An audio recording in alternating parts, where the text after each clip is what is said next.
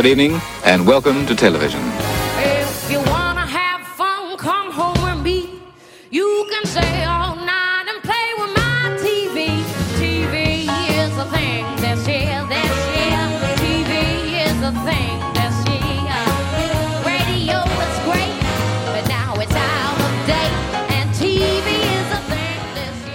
Hey there, folks. You are listening to Televised Revolution, our final discussion of all things TV and televisual. My name is Dan Barrett. I'm joined here by the loyal, the, I don't know, the standard panel. Uh, we've got Dennis Gigantic and Simon Band. Dennis Gigantic, my friend, how are you doing, sir? I'm weeping. It's such a sad day. Ah, you know. But then it's it's it's also reflective. Let's put it that way. It is, isn't it? It is. Uh, Simon Band, are you well? I'm very well. I'm I'm also reflective, contemplating the uh, the podcast as it's been, and uh, thinking, you know, you've assembled this panel, but not on like skill or expertise, just on like attendance levels. Like nobody's really played hooky, so it's the panel you get. Yeah, no, that's pretty much it. I mean, if we think about how this panel really came to be, uh, Simon, you just walked into the studio one day. I said, Hey, Simon, do you want to stick around? And you're like, Yeah, sure. And then Dennis, who I've known for many years prior, just walked in and started doing it. you made me do it.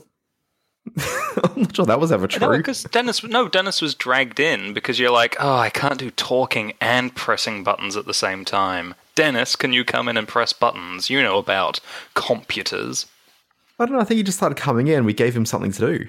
Oh, that could be true too. No, uh, yeah, because I was doing the show after Televised Revolution, and I just burst in on air when you were talking about something and corrected you. And uh, the rest they say is history. Yeah, because this was a radio show at a point. Yeah, well, We you should had say to that. go to a physical place and be strapped to microphones. Yeah, and if people haven't really quite worked this out yet, this is the final episode of Televised Revolution. We're bringing this show to an end. Wait, what? That's the first I'm hearing of this. How awkward. Uh, yeah, so we are bringing the program to an end. Uh, televisedrevolution.com, our website, that'll keep on going, and there'll be things coming through on that, probably with a bit more regularity because I'm going to have some more spare time where I'm not putting out the podcast. Uh, so, yeah, so check out the website, that's going to stick around. There'll be an email news list soon that people can sign up to as well, and that'll be closely tied in with the TV Rev Futures. Uh, but yeah, so professional reasons mean that I had to say goodbye to the podcast, and the likelihood of Simon actually editing this thing every week was slim to none. It- so here we are. It was none. It was none to negative none. Like, it was not a possibility. Can I just yeah, yeah, and then we just let Dennis know. True. Can I just put in now? Yeah. Can we all now put in our diaries 21 years from this date that we have a we come back together and do a 21 year special, you know, the, for the nostalgia, time to kick in. Everyone, open up your calendars, 21 years to the date. That's a good idea. At what time? We should probably decide on that now. Eh, just make it 8 o'clock. Oh, What that's, about, Time. sorry, guys. I'm, I'm busy then. yeah, what if we make it like 8.15? Oh, that'll be good. Yeah, no, I'm, I'm free then. Okay, Yeah. and everyone on the podcast, all three of you, plus the two people listening, please put in your diary for when, when's 20 years from now? I can't even hack. Gotta work that out myself. Well, you take the year and you just add more to it. So it would be that like 20 years, 21 years would be, you know, uh, 2037. 2037. So 2037 on the 17th of October. It's just going to be Simon waiting for us to call in and then no one's there. But still, put in your diary. Yeah, you're going to be like 64 years old then, Dennis. 64. Really? No, actually, I'll be 66. But anyway, you'll be 67. Really? I'll be 66. Okay, well, we'll wait for Dennis to start doing the math on that and realize that I just called him really old, but we'll move on. Yeah. Anyway, guys, usually on this program, what we do is we discuss the week of TV news or we discuss the TV shows that we've been watching. Uh, but rather than doing that, because it is the final episode, we're basically going completely off book and we're going to dedicate this program to us. But rather, what we're going to do is instead of just the sort of uh, wank fest that I think we are all hoping it would just be, uh, instead I thought maybe we'd look at TV contextualized within the time period that we've been doing it. Because if you think about the years of 2006 through to 2016, because we have been doing this for 10 ridiculous years, if you think about that time period, TV as we know it has undergone a dramatic shift.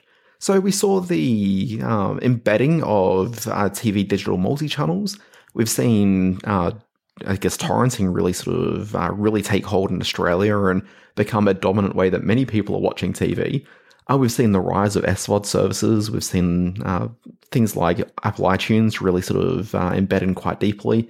Uh, DVD box sets were a huge thing for a while. We've been doing this show.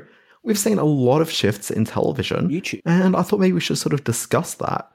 Um, so, Dennis, let's go with you first.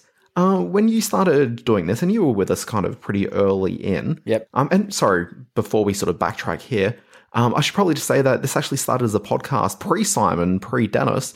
And it was actually a guy named Chris Yates. Uh, so both of us did about 10 or 11 episodes, I think, as I recall, before we went into doing it as a radio show, and that's where Simon came in. So it's probably just a bit of a tip of the hat to Chris Yates, because he's a good guy, and he'll probably be listening to this at a later date. Probably not next year or two. He'll just stumble across an MP3 and start listening. But anyway, tip of the hat to Mr. Chris Yates. But yeah, Dennis, let's get back to you. Uh, did you really sort of foresee much change in TV over the next 10 years back 2006? Did you think TV would be much different 10 years on?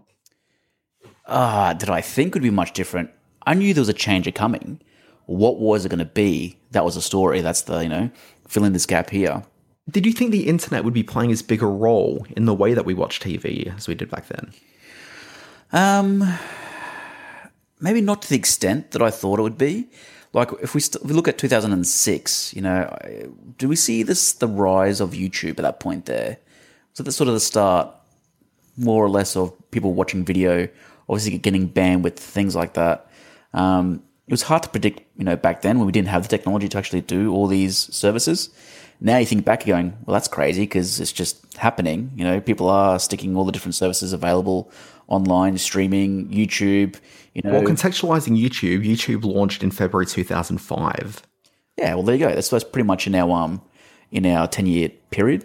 Yeah, From 2006. very much so. So yeah, um, so yeah, so especially that, and especially when um, uh, YouTube was um, was it Time Magazine's uh, Person of the Year was you? Remember that? Was it what two years ago? Yeah, I'd forgotten about that. Yeah, so all that type of stuff like that, and that's true. You you see all that that content now being created by no ones, and yet people are still drawn to it. Like PewDiePie, all that type of stuff like that. That's just insane how that, all that content's now being created. Is it good content? Well, that's the jury's out there. People are watching it, and people are getting paid a lot of money to what uh, to create that stuff. Yeah, what about you, Simon? So, 10 years ago, did you really think TV would be as uh, online streaming as we're seeing it? Did you even think of what a stream might be? Um, look, probably not. Only because the internet that I had ten years ago, you know, you could you could download some real media files of episodes of Daria, um, but I, you couldn't kind of go, yeah, I'm going to have a high definition or ultra high definition stream into my house on demand of thousands of titles. Because if you'd have said that, you'd have been called a madman and locked up uh, potentially. Like it wasn't, it wasn't within what you could imagine with what was in front of you. Uh, so I guess when we Look, first started, I, I, actually don't think it was that. I don't think it was that far outside of the realm of possibility. So, I think uh, when I first started downloading TV shows, like that was through, uh, usually through IRC channels and having to get it from weird FTP services. But that was like 2001 because I remember getting episodes of 24 in widescreen at that stage. Use it. So by 2005, I'd say it was probably a fairly sophisticated distribution method. Um, I'm trying to think of the name of the large uh, torrent server around at the time. I think Suprnova was the name of it. Like that was one of the big guys before that got shut down, and then the Pirate Bay kind of took off from there. Yeah, before well- that, we had all those peering services like what was that company? Napster. Yeah, although that was the MP3s, it wasn't really video. No, but there were a few there services that um, did video as well. like so uh, Morpheus, wasn't it? Morpheus. I want to Morpheus, say Morpheus. LimeWire. LimeWire is what I'm thinking of. Yeah. Yeah, uh, more innocent time. Yeah, and there were things like that, and you know, you'd be like, "Yeah, I'm pirating stuff," and you're like, "Oh, but what if you get caught?" No, no, no. I'll just like install Peer Guardian or whatever the equivalent was. Then I'm bulletproof. Um, so just like there was, you know, a sexual revolution that was kind of ruined by uh, transmitted diseases, um, this kind of digital Yeah. revolution's been killed by the disease of metadata. So uh, you know, it's it's always the fall after the bliss. Very much so. Now, this show actually predates the Nintendo Wii. just to contextualize things a bit more. Now, the Nintendo Wii, when that came out, I remember putting up a story on the televisedrevolution.com site, and it was kind of the epiphany that I had with that, which was maybe sort of anticipating seeing the rise of streaming video to an extent. Because I remember when you. There was some sort of video you could watch when you signed into their store for the first time, I think. Hmm. And it was like a streaming video that came through. And I looked at that and I wrote an opinion piece, which was, you know, if Nintendo can do this here, why wouldn't we be getting television just streamed through? TV on demand delivered that way. And then a couple of years later, we saw Netflix come through and, you know, the sort of realization of that idea. But like, that was the first time I really saw sort of streaming video come through on a connected TV device. I guess one of the biggest, we've always had that notion of that the computer was always going to merge into the lounge room. And it took a while for that to actually occur, to trying to get the actual computer into the lounge room.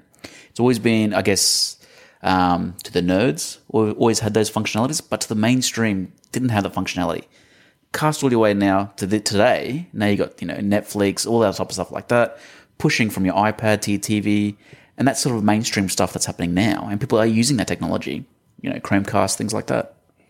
Yeah, it's kind of exciting. And then, yeah, so I guess we sort of fast forward to today, where I just wanted to ask, what's the dominant way you watch TV now? I know I asked you this question probably about a year ago, but I'm not sure if things have really changed much for you.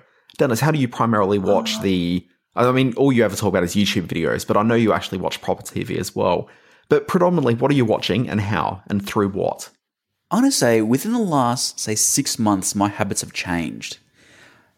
In terms of free to air TV broadcast, um, my YouTube, you know, my streams and things like that, um, I am doing it on my phone a lot. Um, now because you can actually get in Channel 9 streaming, Channel 7.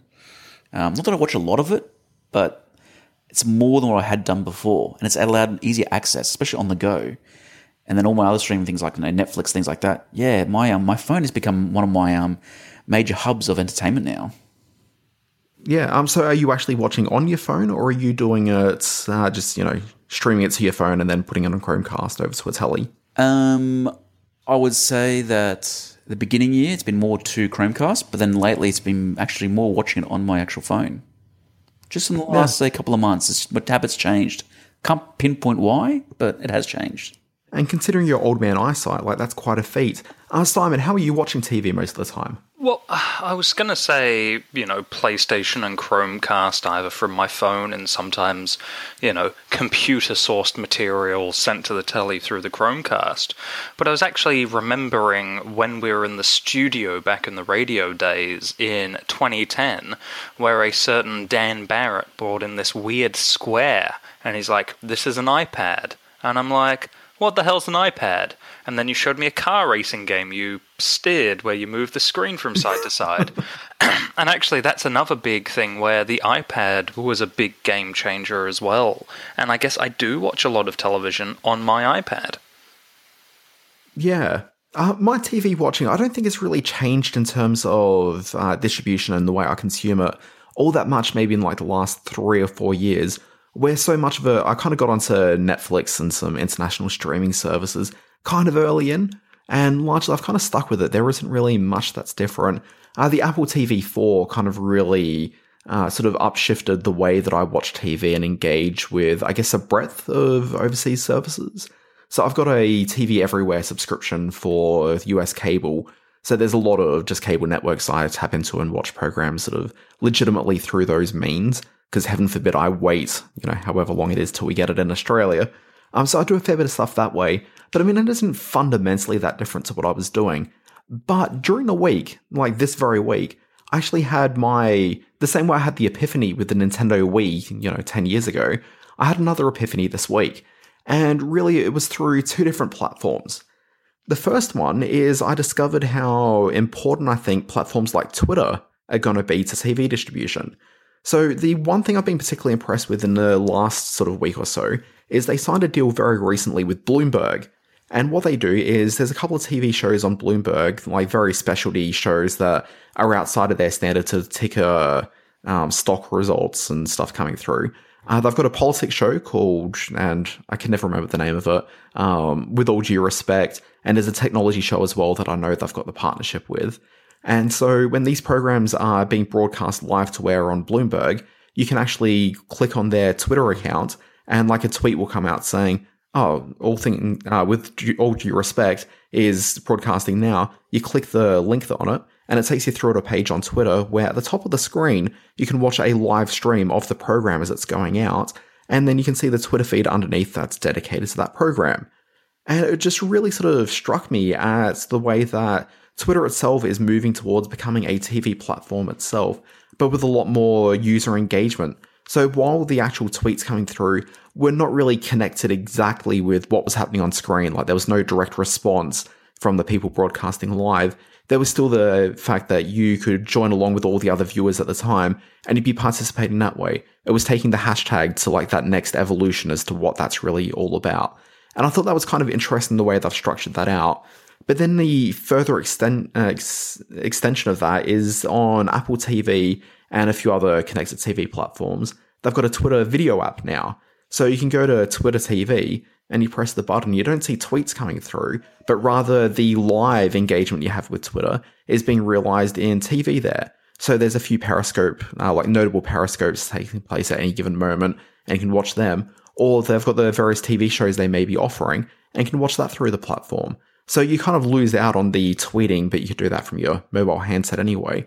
But it just seemed interesting that Twitter are taking themselves from that step away from just being about their 140 characters, and really it's just about live experiences through a platform called Twitter being delivered in one form or another. And that was kind of fascinating. But the other one, which I think is maybe more of a um, evolutionary step, is I watched TV in the last few days in the world of virtual reality. And that blew my mind. Now, Simon, you know exactly what this platform is because we've discussed this on the show before. I was watching it on Hulu. Do you want to explain to people what a Hulu VR app does, if you remember? I do. The um, the Hulu experience when you're using a virtual reality headset is that you're in, I believe, a log cabin, and in that log cabin there is a television that you can watch Hulu on. Uh, I believe in standard definition. Now, you've confused it actually with the Netflix VR Or have experience. One's the Hulu one then?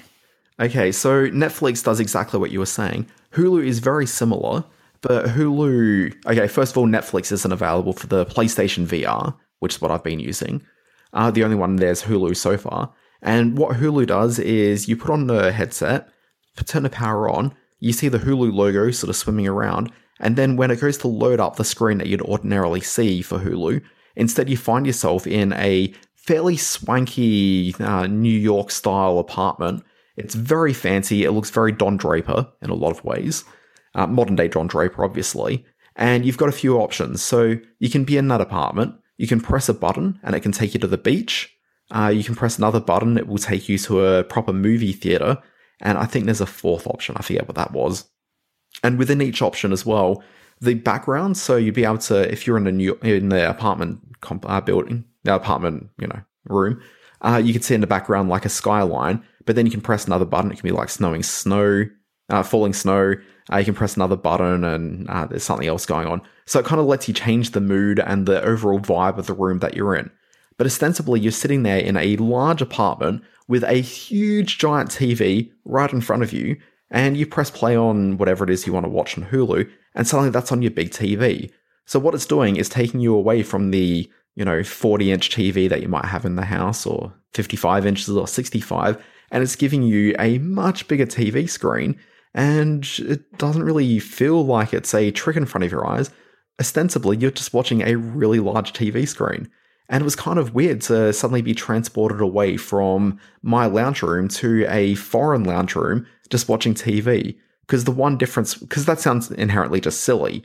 But what's different is that if I've got a headset on and I'm watching the TV in this other lounge room, it means that I've actually stripped away all of my other senses and I am just a slave to the screen now. Like I'm not being distracted by a phone, which I can't see or listen to or do anything because it's outside of my helmet. I can't see my dog, of whom was going around sniffing and be just generally a pain. She did start licking me at one point, and the reality came crushing in. But by and large, like the entire world was stripped away. It was just purely me focused on TV. And that was a strange experience because I haven't done that for a good 10 years. Hmm. But if it's boring, they still simulate a window for you to stare out of. Uh, yeah, they do, which is fantastic. Is it very much like Back to the Future in the second one? What was the TV experience? Wasn't it just the like nine box screens on the? No, no, no, no, no. Remember they're at um they're at dinner and they were cooking the pizza and Marty Jr. and Oh, what was he doing with glasses on? What was he watching? him and his sister they were watching TV and stuff like that. Oh, were they? Yeah. Yeah, I remember he had glasses. I couldn't remember what was going on there. Yeah, and the Yeah, I, I, presumably just like that. He could very well have been in a Hulu room for all I know. being. Yeah. I mean, that was 2015, so Ooh, Ooh, that's pretty close. yeah. Crazy. But yeah, okay, so we've discussed that. Where do you think TV's going? Do you think you can predict it? So 10 years from now, how do you think we're watching? And uh, what do you think we might be watching? I predict how long? Ten years or fifteen years? 10. Because we're working in 10 year cycle of TV Rev. Ooh, I reckon you're going to start seeing the dismantling of broadcast antennas in favor of broadcasting over the internet. So I reckon they'll stop using those frequencies for that, and they'll use that and they'll repurpose those that spectrum for more mobile services or mobile data. Look, I think that's a pretty safe bet. 10 years, though, I would be surprised if they'd gone entirely by then. You reckon? But then again, maybe not as well. So, I mean, you have to uh, think about that tipping point where people have moved off broadcast services to the extent where it's just no longer profitable to maintain that versus what they could be reaping in for telecommunications, selling that spectrum. I'm, I'm So, I mean, maybe that is within 10 years. I'm predicting in five years that new new housing estates will stop um, installing antennas on top of their houses.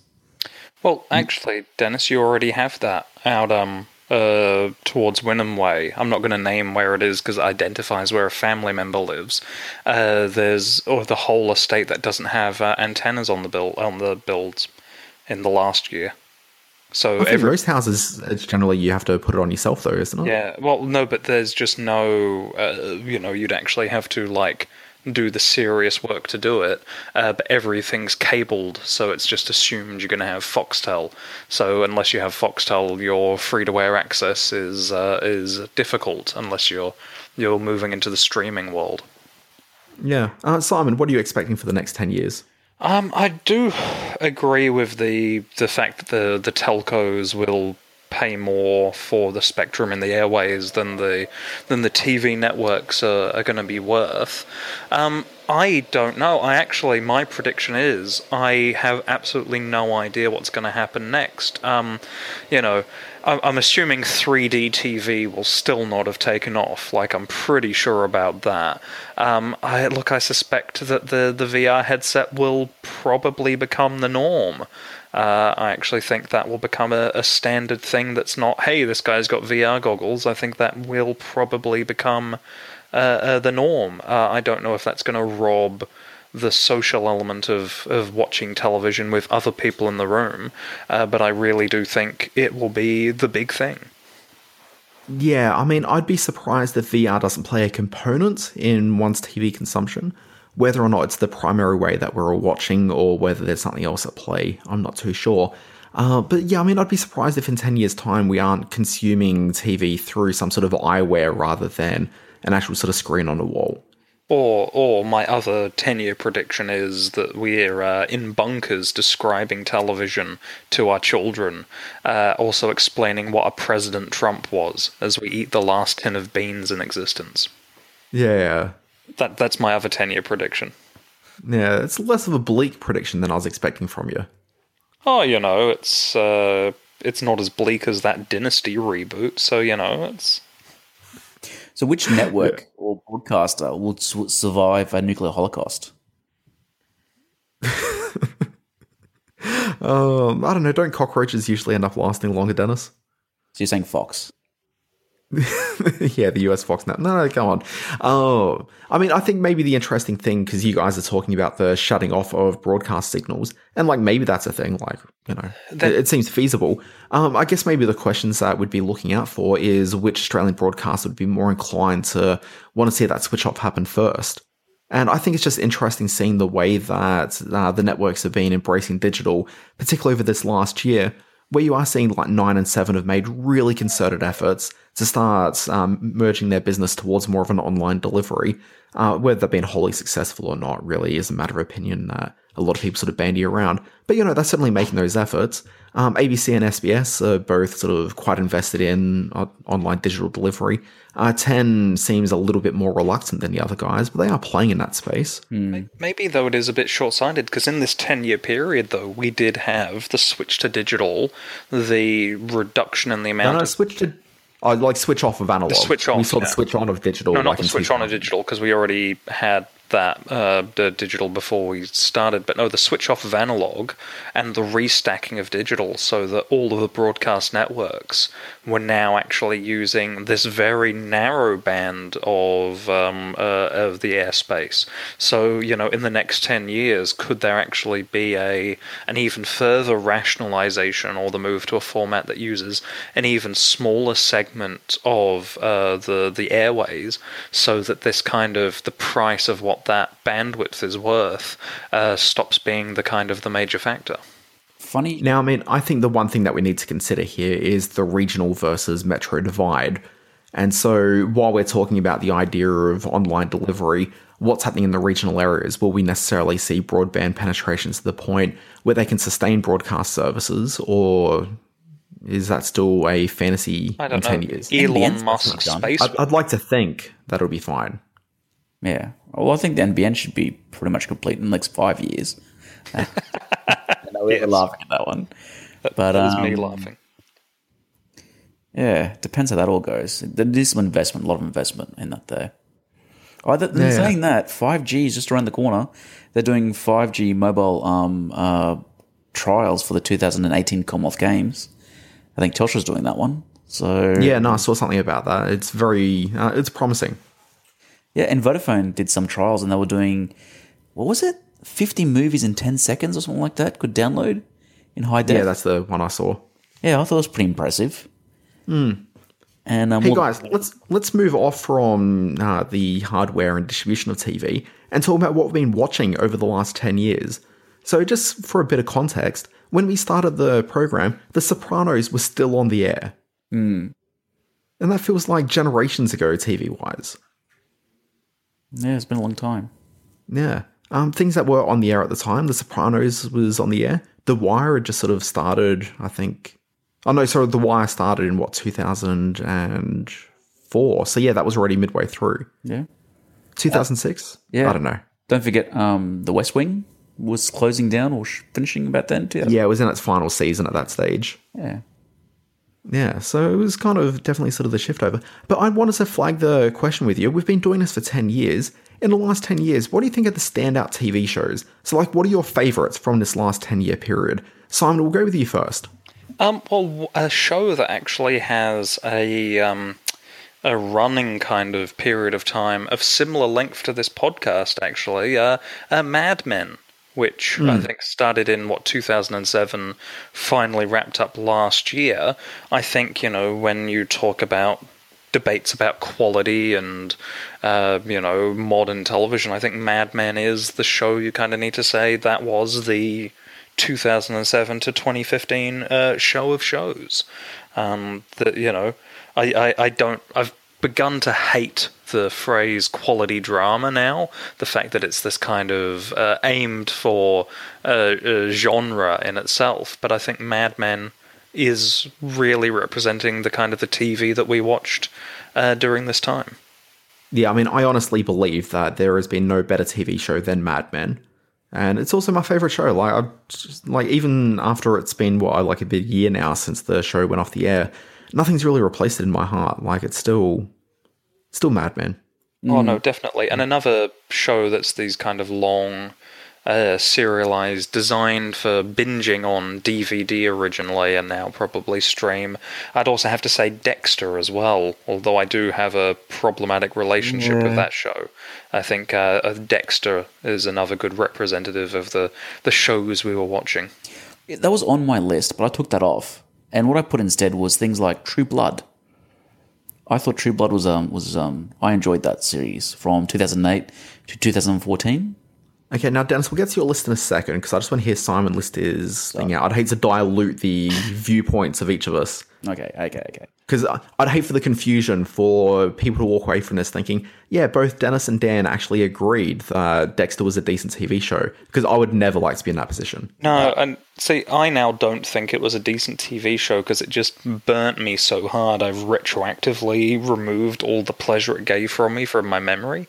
hey, Um, look, you still added it on the list until you decided to get in groupthink and go, oh no, the group doesn't like this program. No, you know what? This is is a perfect representation of, of TV of this time we've been talking. Um, I actually had Game of Thrones on my list, and I struck it off and replaced it with The Good Wife, um, which I think as well is you know that there are still ensemble kind of uh, story kind of what would you say that thing where it's not the story of the week. What's the name of that kind of show? like a, a serialized program. Yeah, a serialized program like The Good Wife, um, that you know that you actually had broadcast television in the US doing this really, really good show. Um, and I've also got on my list the 2012 six-episode uh, miniseries uh, "Hit and Miss" with Chloe Sevigny. There's really, some- you put that on your list. I put mean, that on it's my list. but Nah, it was really good, and it's actually there was something haunting that ca- stayed with you uh, afterwards. I think hit and miss, pretty exceptional. I've put that on my. Maybe it's also representing all of those other six-part kind of one-offs or mini-series or just a couple of seasons. That kind of the global acceptance of the the kind of the mini-series. Uh, maybe it's it's representing its fellow uh, miniseries, uh, but I think Hit and Miss was bloody fantastic. Uh, but then I've also put the comedy, and we've talked about this many times, and it's been on our year lists uh, twice now. Uh, is Catastrophe as well the uh, the comedy? Yeah. I mean, what I find absolutely fascinating is that you put that, like, hit and miss of all the TV shows over the last 10 years, Simon. But no, no, moving on from that, it's surprising to me that of our lists, we've both got three of the same shows in there, you and I. Well, look, but then we okay. So when we first started doing the show, we actually bonded over a show. That was one of the things, and it's on here. I was waiting for this. and it was wrapping up i think when we started watching it and it's the first show like we really connected over the show it was a piece of guff uh, but Oh, it was terrible. Yeah but it was what about brian? And i think it started with one of us just absent-mindedly singing the theme song to what about brian? And our eyes lo- are like locked across the panel because this is back in the radio days. And yeah what about brian? It was just this I don't even know what you describe it as. Just stupid dramedy, um, which had not even the most likable characters, but there was something to it that elicited this kind of fandom around it. Um, and we spent a lot of time talking about what about Brian. I now. Almost 10 years later, have difficulty remembering some things about this show, but I do have the memory of talking about What About Brian. I have no difficulty remembering any of it because I watched some of it not too long ago. Oh wow! Well, I will. I will have to do that myself uh, too, as well. Um, but yeah, that was something where I guess maybe that was the first time where I'd ever like jumped on the internet as well and gotten into discussions about a show that may or may not have actually had any merit whatsoever. That is crazy for so many reasons. Yeah. Uh, no, just quickly on my list, just because Simon overlapped so much of it. Uh, I had Mad Men on there because you know, just it's it's amazing.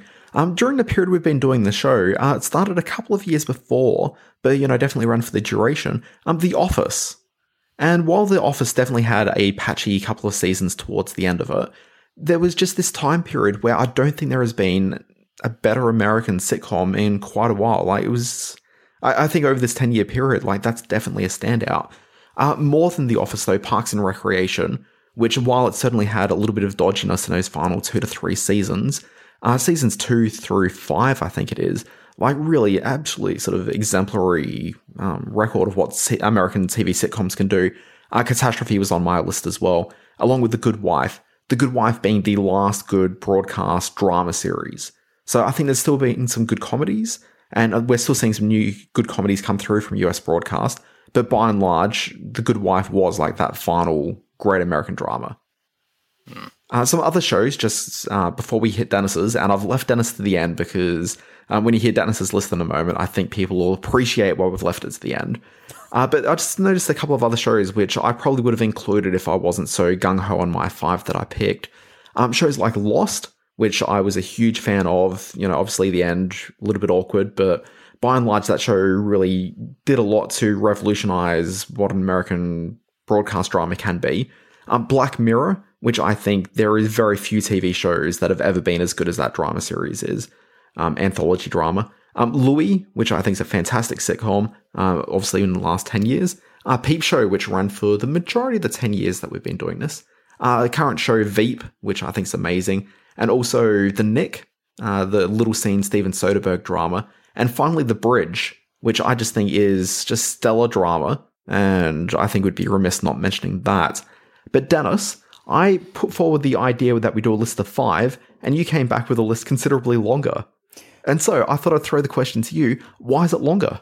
Uh, I couldn't couldn't really decide. What I was trying to do, I was trying to go through each year and thinking what was the highlight for that year. Then I Yeah, it was- that, but it's your that top added- five of each year. That's great. And then um, and then I just kept on going through and thinking, oh, what about this one? And I kept on reminiscing about all the different shows. Like, but this was actually was pretty good as well. And some things on my list are pretty crap when I think about it now. But some things I'm thinking, actually, no, that has some you know, real merit. For example, MythBusters. For that period, MythBusters has been a very solid, stable, very infotainment program that you got to say throughout period has has has been something that you know we've had the whole um what you call it what's what's Big Brother that is a Reality, Oh, observational reality. reality. show. Yeah, but this is the infotainment really I think kicked off a lot more um, throughout those ten years that we've just been um, we've been watching. Would you agree? I'm not really sure that it's sort of a particularly new genre, but I do think there was a time period there where MythBusters really represented something about where we were moving as um, like as a society to a certain degree. So I mean, because MythBusters wasn't just uh, being more than just like a modern day Beyond 2000 kind of a show, just some sort of elements. Um, it was really sort of that DIY aesthetic, which I think that I mean, we're doing a podcast. This is something that we built ourselves, and you know, we were able to take full control of it. And I think MythBusters came around at a time where people wanted to build things themselves, where people wanted to explore the limits of what you can do with uh, just a few things from your garage, effectively. Yeah, fair enough. I think that was very influential, and a lot of people did. A lot of people love that show. Yeah, can- I, I think it was very reflective of the time period. Then you can extend that obviously to um, you know Top Gear, which I wasn't very into, but a lot of people are into that Top Gear type of style. Um, do you want me to go through my list and just say? Yeah, let's nay? let's just do it so we can laugh at the first one on your list. Sorry, second one on your list. I know you're gonna laugh at that one, but it's been influential. Hence why there's- But is it influ- influential to you though? oh, I still like it. Uh, let's go. Let's just go for the number Okay, one. let's do it. Okay. Um, in terms of cartoons, Avatar. I thought that was a very good series from Nickelodeon, even down to um, Korra. Um, I really enjoyed that. So Korra being the spin-off series. correct. Um, yeah. Anything? You like that one? No, no, it's, it's fine. Should I skip the next one? no, do the next one, Dennis. You put it on the list, man. okay, listen.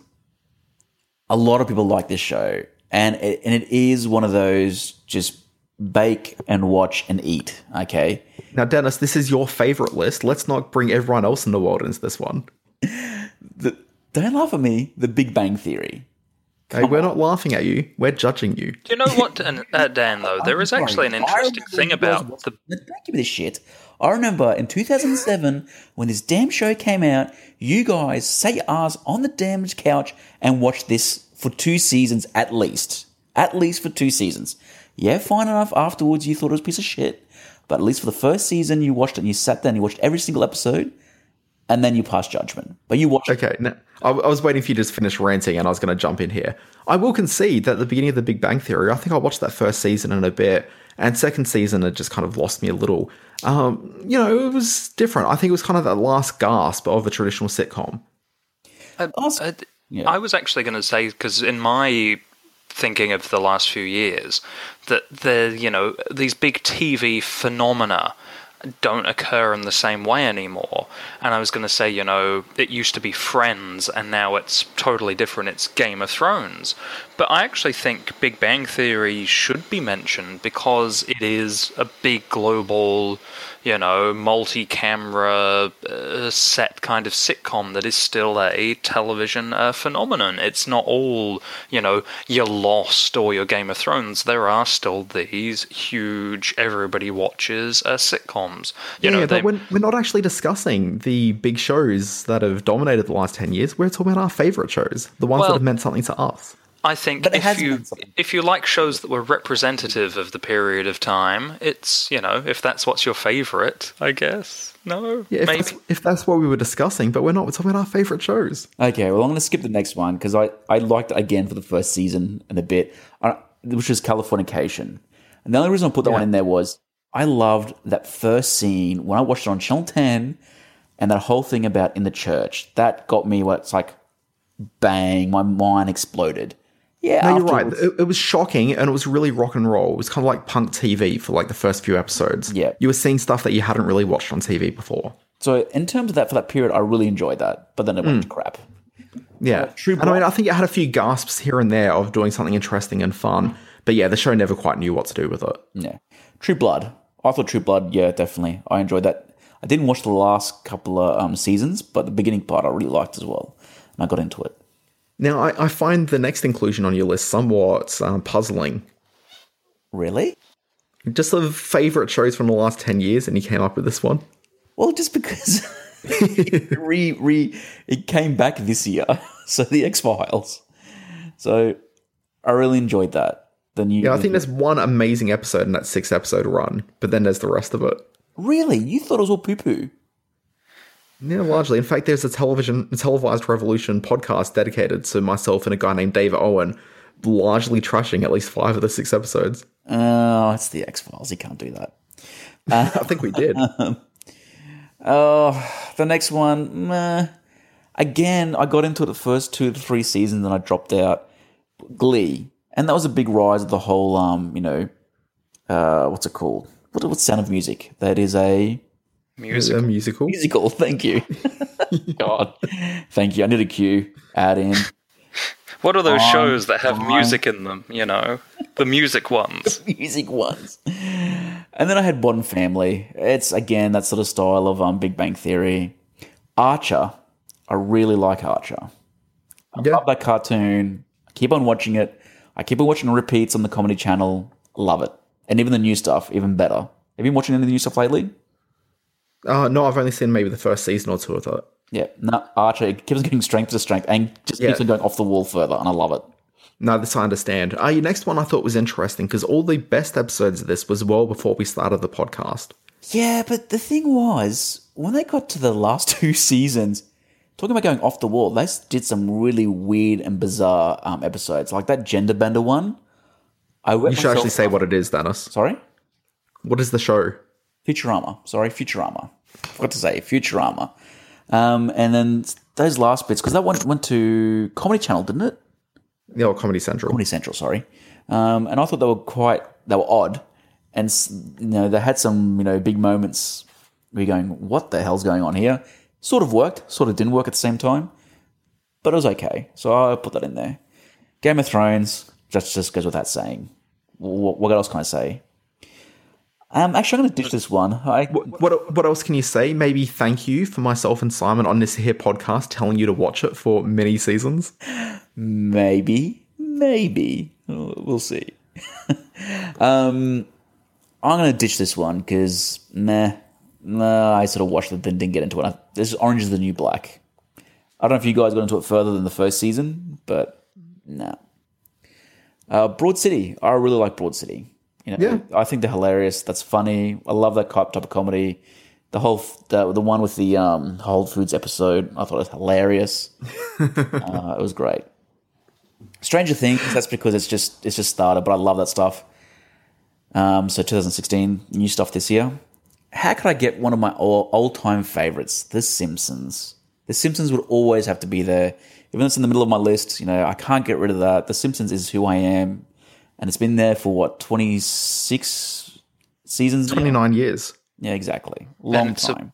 It's about to break, what is it, 600 episodes, and it's coming up after uh, Gunsmoke's record. So that really. Sorry, Simon, do you want to think through that number briefly? Was it 600? no, 500. 500? Is it 500? Huh. Dan, what is it? It is 600. It is 600. Yeah. Um, are they doing a VR a VR um episode? Uh, there's some sort of tie into VR. It won't be a full VR episode Oh, okay. because, you know, broadcast TV. Yep. Um, South Park, definitely. That's always been there in terms of if they they've always just been consistently good. I think from all the episodes. So South Park, um, Rick and Morty. Are you guys a fan of this show? I love this show. Rick That's and, fine. Yeah, no, Rick and Morty is hilarious, and it's one of my faves. Yeah, love that. Um, they get into a bit something a bit more serious. Um, obviously, because I've been growing up, you know, getting older, like Dan keeps on reminding me all the time. Um, these shows have become more important in my life. Things like Grand Designs and Grand Designs Australia, and I love those shows. O- Other things becoming important in his life prunes. thinking, thinking about a funeral plot. Right. Um, selling selling houses Australia. Definitely, I'll put that in there. Um, last week tonight because I keep on watching that over and over again. I love it. I love um, John Oliver. This is a bit controversial. The reason why back when we started doing the actual uh, a while ago when it started up, the project in the beginning it just didn't do so well, but it's now, um, you know, it's been a big staple for Channel Ten from Yeah, but is this a favorite show of yours, Dennis? I'm very confused by parts some things on your list. I think this list is favourites just things of- Dennis remembers. Yeah, I can't feel it is. It is Dennis remembers. Actually, this one definitely is in my in my I do like and I do love. Well, I thought this entire list was definitely things that you love. Yeah, well, you know, good game. Given that they've had the ten years, pretty much good game started at the same time, Dan, that you started the podcast, more or less. Uh, no, we've been doing it a little bit longer than Good Game, I think. You must have done it at the beginning of the year because a good game started in September. Actually, no, no, sorry, just had a 10 year anniversary because I just interviewed them about it. Yeah, September So, yeah. nineteenth. Nineteenth was their ten years they started. Yeah, so we might just barely sort of um, tip these guys. Yeah, and, and they've been great. I love good game. Yeah, they had the controversy in the beginning, but it's been good. Um, Eurovision can't go past that. If you're the one, eh, scratch that. I'm not, nah, it's not on my list. That was maybe the one thing on the list I could really get behind. Yeah, but you know, Ninja Warrior can't get that. I like that one, and even the US one as well. I don't mind that. Um, this one's interesting. The reason why is because SBS Pop Asia. I thought it was very interesting for you know SBS to create a music show. Back in the day, you talked about that how music shows were all dying, but this one sort of popped up in terms of the sort of you know J-pop, K-pop, and things like that. And my nieces go nuts for SBS Pop Asia, and I really enjoy it on um, on Sunday mornings. Yeah, when that show launched, I thought the really cool thing, like on the weekend of its launch, was it happened a week after they'd gotten rid of video hits on Channel 10. So it's kind of like this sort of changing of the guard to a certain degree, where we said goodbye to the generically awful music videos we've been waking up and watching for like, so, you know, the last 20 years or so previously, and moved into the sort of influx of Asian culture into Australia and actually embraced SBS Pop Asia. Yeah, so that's on my list. But isn't it isn't it more that you know we can no longer manufacture anything in this country and we import it from overseas? Oh, well, I think it's fine because we just stopped importing stuff from the US and UK Oh, that's- and instead got yeah. some good culture with SBS Pop Asia. Well, you know, it's just you know, I'm sorry there's no like Mona or whatever on video hits. Hey Mona hmm. From Hey. Check. Uh, I- I'm trying to think of Craig McLachlan's band. Check one, Check two. One Two. Check Yeah. 182. Yeah, but that's not even like a Craig McLaughlin Check One Two song. It was like a cover. Yeah, no, it's just all I can think of when I think Australian popular music. Yeah, and that's reasonable. Um, I had that. All right, this list is going on forever. Come on, let's I don't get know through this. SBS Insight, Heroes, and the last two that I threw on my list was um, Spicks and Specs, meh. But really, how can I forget IT Crowd? I cannot get enough of the IT Crowd. I thought that was great. So I'll put that on my list as well. Yeah, And I'm done. wow. You know, I didn't even see the IT crowd on your list. You're just adding things like just willy nilly There now. was a follow up email because his first list wasn't long enough. Yeah, look, look, I think your top five, like, I started to lose interest at about number 30 or 40, uh, but by number 60, I was back into it. Oh, this entire Blind- list has really been blind indicative of the TV Rev podcast. Can I just say this list is like the, it's like a Stockholm syndrome. You get in, you then start to understand your captors, and then you keep on going with it. That's how it works. Yeah. Which is probably the time where we start talking about the fine people that have been regularly listening to the Televised Revolution podcast. Now, I've seen the numbers, they've always been, you know, fairly healthy, uh, but there's been a couple of people of whom have been very vocal in regularly communicating with us, regularly talking to us over the years. Um, some of them we've met, some of them just stalk me because they live in the same suburb as I do, and I'll be walking past with the dogs and then get a message from Mad Cat Joe every so often going, Hey Dan, steer clear of this area, there's snakes this weekend. That's very helpful. You know, I mean, it is helpful, but you know, just come and say hi sometimes, Joe. Just say hi. You know, if she didn't like the podcast, she'd have let you walk into the snakes. So that's That, you that's a good point. Yeah.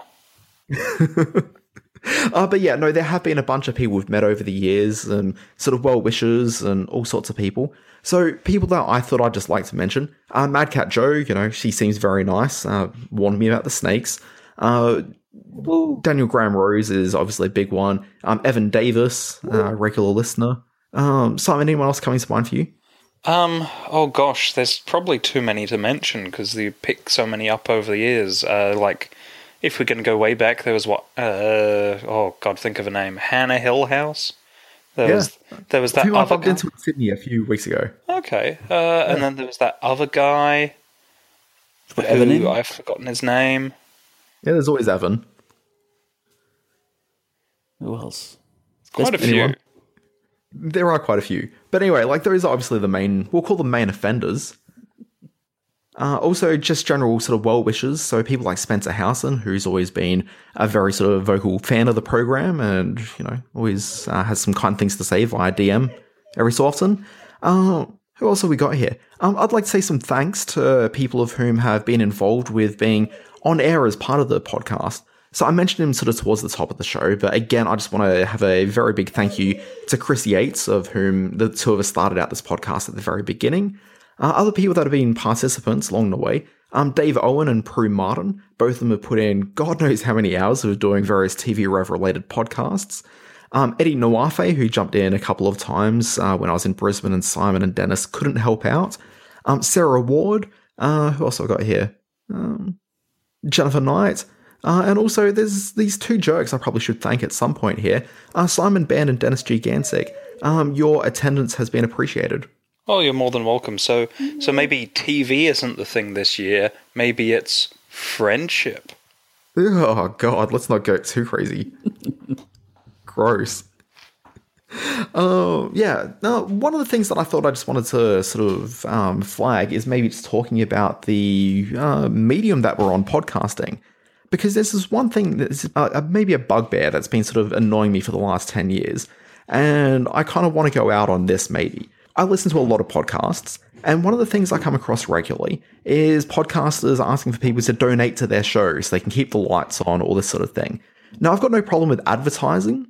Okay, I think that's really quite cool um, because essentially podcasts, uh, sh- as far as I'm concerned, should be a free medium. Really is the um, integrity of what the in- internet promised initially, but really delivered as a product for people to consume for free. What really annoys me is when people are asking for money for their programs, and the reality with most podcasts is people use them to build and launch careers.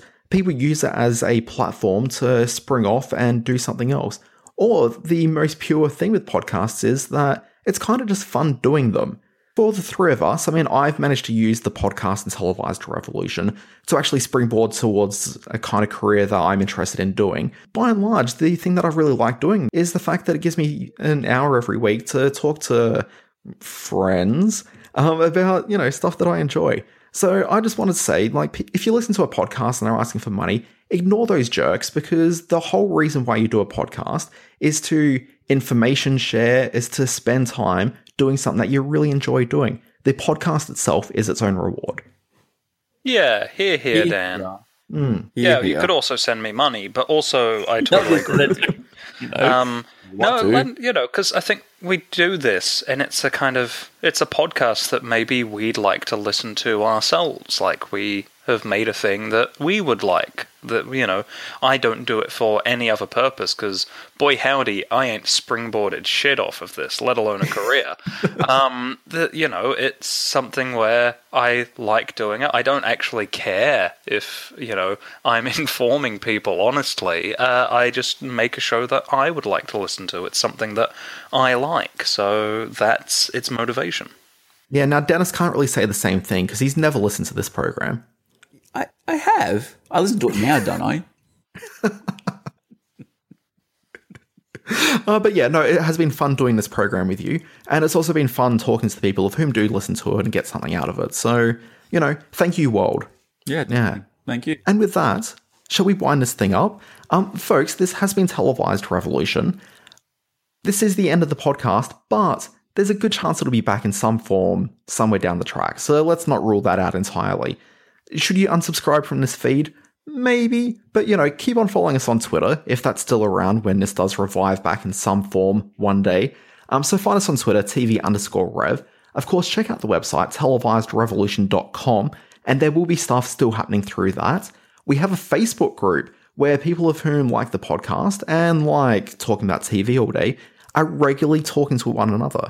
And you can find that at facebook.com. It's a popular website. I just do a search for the Televised Revolution group. You'll find it quite easily. And yeah, join the group, have chats about TV. And that group, it ain't going nowhere. Uh, what else do we do? Uh, website, Facebook group, Twitters. I think that's about it. Now comes the time where we promote ourselves and our own online presences. Uh, Simon Band, where do people find you? You can find me at Simon Band or thesimonband.com. Indeed. Uh, Dennis Gigantic, you are on the Twitter? Yes, I am. You can get me at DNDAOS or Instagram, I think at DNDAOS as well. Oh, Instagram. That's the first time you've mentioned that one. I know. Weird.